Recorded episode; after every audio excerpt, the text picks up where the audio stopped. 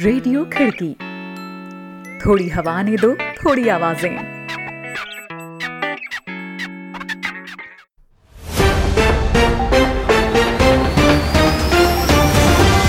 आज है 2 जुलाई, दिन बृहस्पतिवार। खिड़की इंटरनेशनल बुलेटिन में अभिवादन स्वीकार करें अभिनव श्रीवास्तव का। एक नज़र कार्यक्रम की खास खबरों पर। रूस में राष्ट्रपति व्लादिमीर पुतिन को साल 2036 तक राष्ट्रपति पद पर बनाए रखने के लिए लाए प्रस्ताव पर वोटिंग पूरी। रुझानों में प्रस्ताव के समर्थन में तीन चौथाई मतदान। वेस्ट बैंक और जॉर्डन घाटी को इसराइल में मिलाने के खिलाफ लगातार गहरा रहा विवाद, फलस्तीन में भारी विरोध प्रदर्शन। इथियोपिया में जारी हिंसक प्रदर्शनों में इक्यासी लोगों की मौत, हालात तनावपूर्ण। रहेंगी दुनिया भर की और भी अहम खबरें तो बने रहें बुलेटिन में अभिनव श्रीवास्तव के साथ।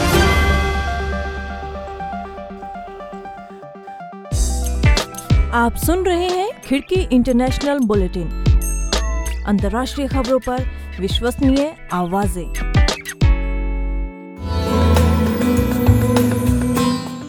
राष्ट्रपति व्लादिमीर पुतिन को भविष्य में भी छह छह वर्ष के दो कार्यकाल के लिए राष्ट्रपति चुने जाने का रास्ता साफ़ करने के मकसद से एक सप्ताह से जारी जनमत संग्रह का मतदान बुधवार को समाप्त हो गया। रूस के सरकारी आंकड़ों के मुताबिक देश के पैंसठ फ़ीसदी लोगों ने मतदान किया। माना जा रहा है कि अगर इस प्रस्ताव के पक्ष में मतदान हुआ तो पुतिन 2036 तक रूस के राष्ट्रपति बने रहेंगे। इस खबर को विस्तार से बता रहे हैं हमारे सहयोगी सादाब हसन खान।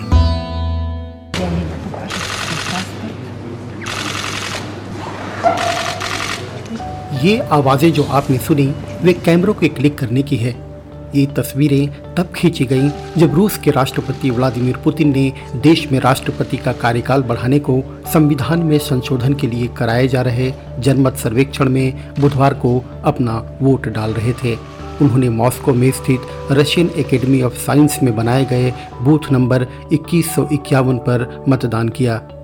रूस में संविधान संशोधन के लिए जनमत संग्रह अभियान बुधवार को पूरा हो गया। यह प्रक्रिया सात दिन तक चली। कोरोना संकट के कारण पहली बार रूस में किसी वोटिंग में इतना वक्त लगा। हालाँकि वोटिंग ऑनलाइन कराई गई। चुनाव आयोग के अनुसार करीब पैंसठ फ़ीसदी वोटरों ने मतदान किया। और कई इलाकों में तो 90 फ़ीसदी तक मतदान देखा गया। रूस की जनता ने राष्ट्रपति व्लादिमीर पुतिन को 2036 तक पद पर बनाए रखने के समर्थन और विरोध में वोट दिए। इस जनमत संग्रह के नतीजे बाद में आएँगे, लेकिन सरकारी एजेंसी के सर्वे में पुतिन के सत्ता विस्तार को समर्थन मिल रहा है। इसके मुताबिक चौहत्तर प्रतिशत लोगों ने संविधान में संशोधन का समर्थन किया है।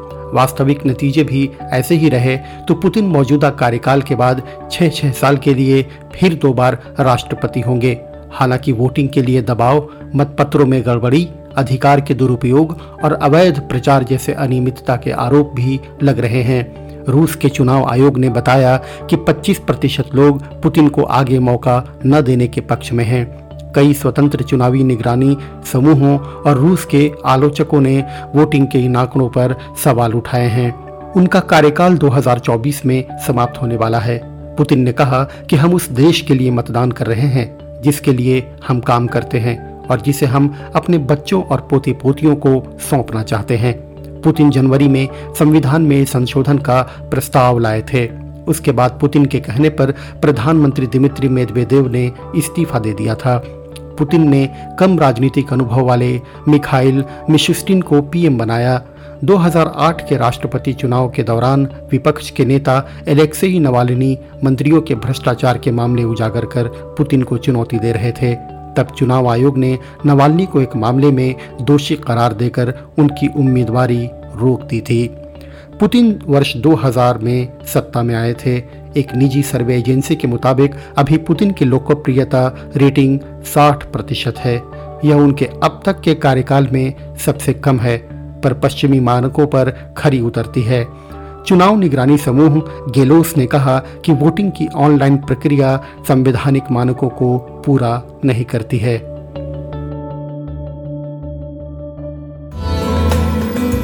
कार्यक्रम आप खिड़की डॉट कॉम के साथ ही खिड़की के यूट्यूब चैनल, फेसबुक पेज और व्हाट्सएप ग्रुप में भी सुन रहे हैं और मैं हूँ अभिनव श्रीवास्तव। दुनिया के सबसे विवादित राजनीतिक भूगोलों में से एक फलस्तीन में विवाद फिर गहराया हुआ है और इसे एक निर्णायक मोड़ पर माना जा रहा है। इसराइल के प्रधानमंत्री बेंजामिन नेतन्याहू की एक महत्वाकांक्षी योजना पर अमल के फैसले ने विवाद फिर गहरा दिया है। इसके तहत वे वेस्ट बैंक और रणनीतिक महत्व की जॉर्डन घाटी के कुछ इलाकों की ओर विस्तार करना चाहते हैं, जिस पर पहले से ही इसराइल ने अवैध रूप से कब्जा किया हुआ है। हालाँकि कोरोना वायरस के प्रकोप के चलते इस योजना को टालने की भी बात की जा रही है, लेकिन इसराइल की सेना और खुफिया महकमे के अधिकारियों ने चेतावनी दी है कि यह कदम इसराइल की सुरक्षा के लिए बड़ा खतरा साबित हो सकता है।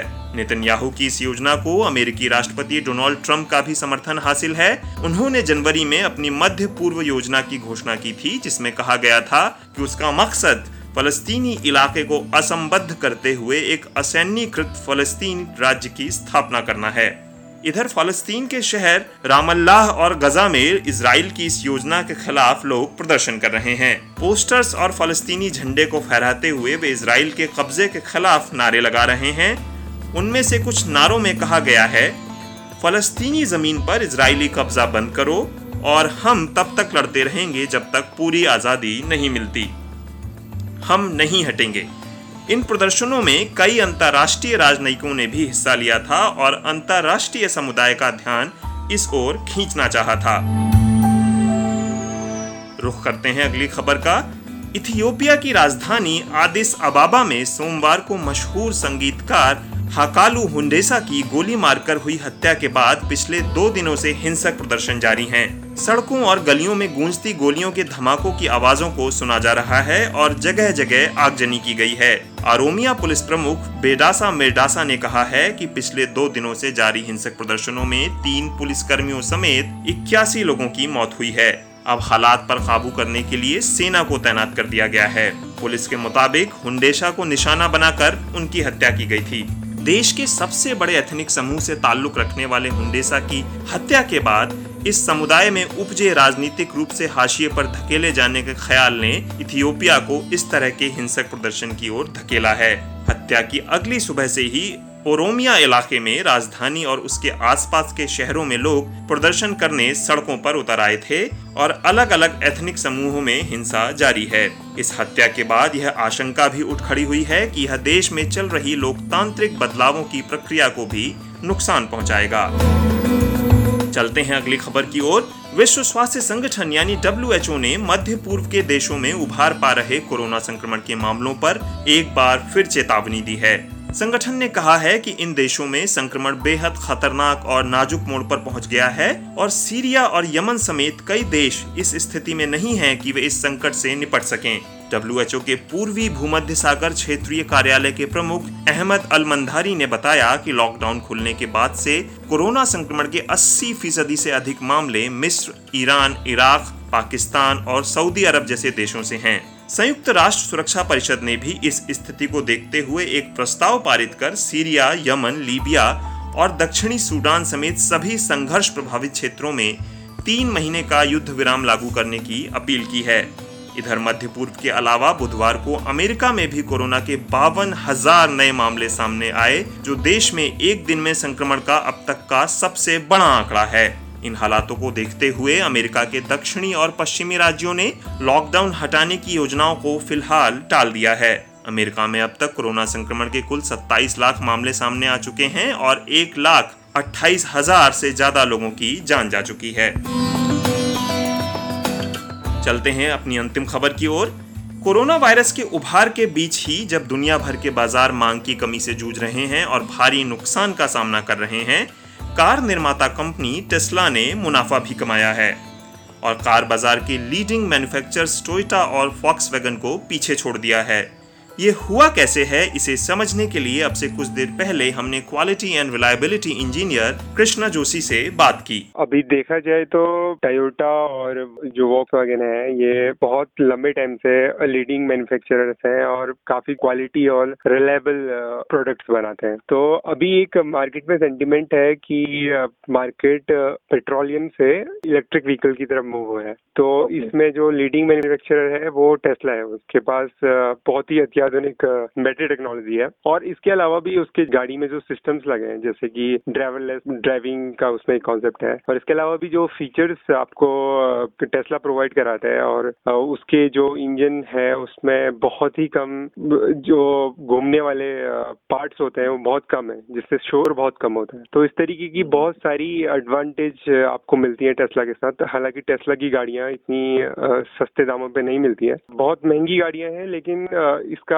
धीरे धीरे जो बाज़ार में जो इसकी डिमांड है वो बढ़ती जा रही है। क्या आने वाली दुनिया ऑयल के बजाय अब इलेक्ट्रिक और बैटरी से चलने वाले वाहनों की होगी और क्या ये कार बाज़ार में किसी संभावित ड्रास्टिक शिफ्ट का संकेत है? बिल्कुल अभी जैसे हम क्लाइमेट चेंज देख रहे हैं कि ये एक बहुत बड़ी समस्या बनते जा रहा है और सारी ही सरकारें अभी पेट्रोलियम को डिस्करेज कर रही है। हालाँकि पेट्रोलियम के पीछे बहुत बड़ी इकोनॉमी है और ये एकदम से चेंज नहीं होने वाला है। बट धीरे धीरे कम से कम कार सेगमेंट में ये इलेक्ट्रिक व्हीकल्स आना धीरे धीरे शुरू हो रहे हैं। और सभी को पता है कि अब एक इलेक्ट्रिक व्हीकल के लिए सबसे इम्पोर्टेंट है उसकी बैटरी तो जो बैटरी टेक्नोलॉजी में सबसे आगे होगा, वही इस नए दौर को लीड करेगा। और उसमें देखा जाए तो टेस्ला सबसे आगे दिखता है हमें इस समय। और टेस्ला के पास जो अभी भी इसके आगे भी और आने वाले जो समय में हाइड्रोजन या फिर और तरीके के फ्यूल सेल की बात हो रही है, उसमें वो अभी से काम कर रहा है। तो शायद वो इस दौड़ में बहुत ही आगे निकल चुका है और इसीलिए उस पर जो दुनिया भर के इन्वेस्टर हैं, वो आके पैसा इन्वेस्ट कर रहे हैं। तो देखा जाए तो आगे का दौर बिल्कुल ही इलेक्ट्रिक व्हीकल का होने वाला है और इसके लिए काफ़ी सारी सरकारें और सारे ही पर्यावरण विद जो हैं, वो काफ़ी लगे हुए हैं इस चीज़ के लिए। पेट्रोल और डीजल से चलने वाली कारों के मुकाबले इलेक्ट्रिक कारें कितनी भरोसेमंद हैं? बहुत ही लंबे समय से जो हमारे मैकेनिकल या फिर इंटरनल कंबशन इंजन हम जिन्हें बोलते हैं ये काफ़ी लंबे टाइम से बन रहे हैं। लगभग उन्नीसवीं सदी से ये शुरू हुआ है। तो जैसे ये बनते रहे बनते रहे तो इम्प्रूवमेंट भी होता रहा। मार्केट में कंपटीशन बढ़ा और जिससे कि आपको इम्प्रूवमेंट करनी ही पड़ी। एक प्रोडक्ट दूसरे से अच्छा ही होता था हमेशा। तो इस तरीके से ये काफ़ी एडवांस हो, होता चला गया। और लोग लोगों ने देखा कि ये धीरे धीरे बहुत ही ज़्यादा ज़्यादा विश्वसनीय होता चला गया। तो कभी भी नई टेक्नोलॉजी आती है तो लोग उसके लिए हमेशा हमेशा सोचते हैं कि ये विश्वसनीय होगा या नहीं। ये उसी पैमाने पे होगा जिस पैमाने पे हुआ आईसी इंजन हुआ करता था। तो इन सारे जो मिथ्स है, बोले या तो ये जो भी सारे लोगों में डर है, इसको तोड़ा है टेस्ला ने। क्योंकि टेस्ला ने प्रूव करके दिखाया है कि उसके इंजन काफ़ी ज़्यादा रिलायबल है। उन्होंने काफ़ी टेस्ट ट्रायल्स करके दिखाया है और अभी जिस तरीके से मार्केट को वो कैप्चर कर रहे हैं, उससे हम देख सकते हैं कि हाँ ये विश्वसनीय होने वाला है और देखा जाए तो इलेक्ट्रिक व्हीकल जो है वो ज़्यादा विश्वसनीय होने चाहिए अगर हम तकनीकी तौर से गए क्योंकि इसमें बहुत ही कम घूमने वाले पार्ट है। जो घूमने वाले पार्ट होते हैं जैसे कि गियर्स हैं जैसे कि कंप्रेशर की ब्लेड्स हैं तो ये जितने ज़्यादा पार्ट्स होंगे उतनी ही ज़्यादा चांसेस होते हैं उसके फेलियर होने के। तो ये इलेक्ट्रिक व्हीकल्स में बहुत कम होते हैं। तो देखा जाए और हम बहुत तरीके से इसकी रिलायबिलिटी इसकी विश्वसनीयता बढ़ाते जाते हैं इलेक्ट्रिक में काफ़ी ज़्यादा इजी होता है इम्प्रूवमेंट करना। तो इस तरीके से देखा जाए तो शायद आने वाला दौर इनका ही होगा और ये काफ़ी विश्वसनीय होके उभरेंगे। अब एक नज़र दुनिया भर में कोरोना संक्रमण के मामलों पर। वर्ल्डोमीटर्स डॉट इन्फो की वेबसाइट के अनुसार दुनिया भर में कोरोना संक्रमण की तादाद एक करोड़ की संख्या को पार कर एक करोड़ आठ लाख चौतीस हज़ार दो सौ सोलह पहुँच गई है। अब तक कुल मौतों का आंकड़ा पाँच लाख उन्नीस हज़ार पाँच सौ तिरासी दर्ज किया गया है और छह लाख चौवन हज़ार सोलह लोगों को सुरक्षित बचाया जा सका है। यहाँ बताए गए सारे आंकड़े वर्ल्डोमीटर्स डॉट इन्फो से लिए गए हैं। तो दोस्तों, आज का यह इंटरनेशनल न्यूज़ बुलेटिन आपको कैसा लगा, इस बारे में ज़रूर कमेंट करें। आप जिस भी प्लेटफॉर्म पर खिड़की को सुन रहे हैं लाइक और शेयर करना न भूलें। खिड़की के यूट्यूब चैनल को भी सब्सक्राइब करें और बेल आइकन टैप कर लें ताकि हर अपडेट आपको मिलती रहे। अभी के लिए अभिनव श्रीवास्तव को दीजिए अनुमति। कल फिर होगी मुलाकात। आप जहाँ चाहें हमें सुन सकते हैं, खिड़की डॉट कॉम के साथ ही खिड़की के यूट्यूब चैनल और फेसबुक पेज पर भी। नमस्कार। रेडियो खिड़की। थोड़ी हवा ने दो थोड़ी आवाज़ें।